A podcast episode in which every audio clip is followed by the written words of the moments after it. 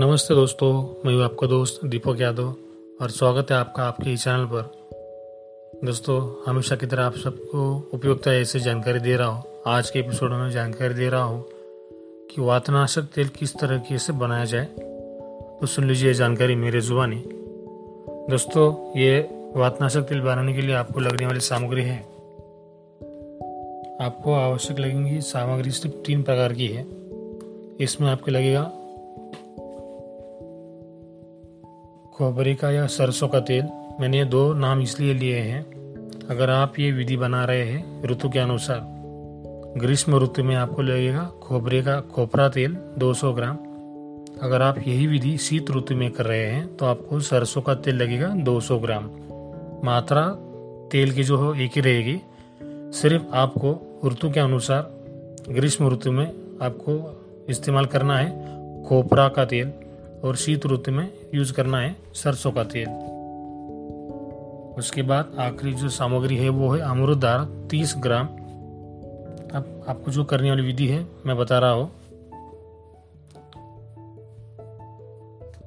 दोनों को एक में मिलाकर 24 घंटे के लिए बोतल में बंद करके रखें।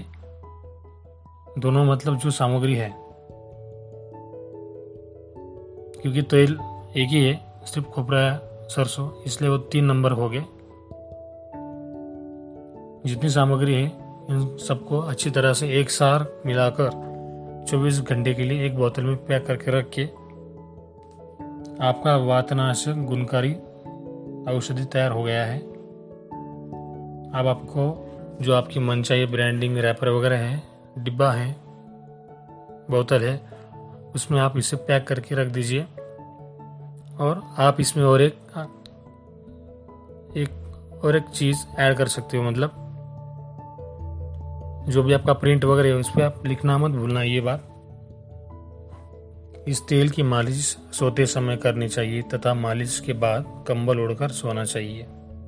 इससे आपके जो ग्राहक है, उनके आपके प्रोडक्ट के विषय में आपकी रुचि और बढ़ जाए और आपकी मार्केटिंग के लिए और आसान हो जाए। दोस्तों, हो गया इतना आसान विधि है। दोस्तों, मैं तो स्वदेशी भारत अभियान से जुड़ चुका हूँ। आप भी चाहे तो जुड़ सकते हो।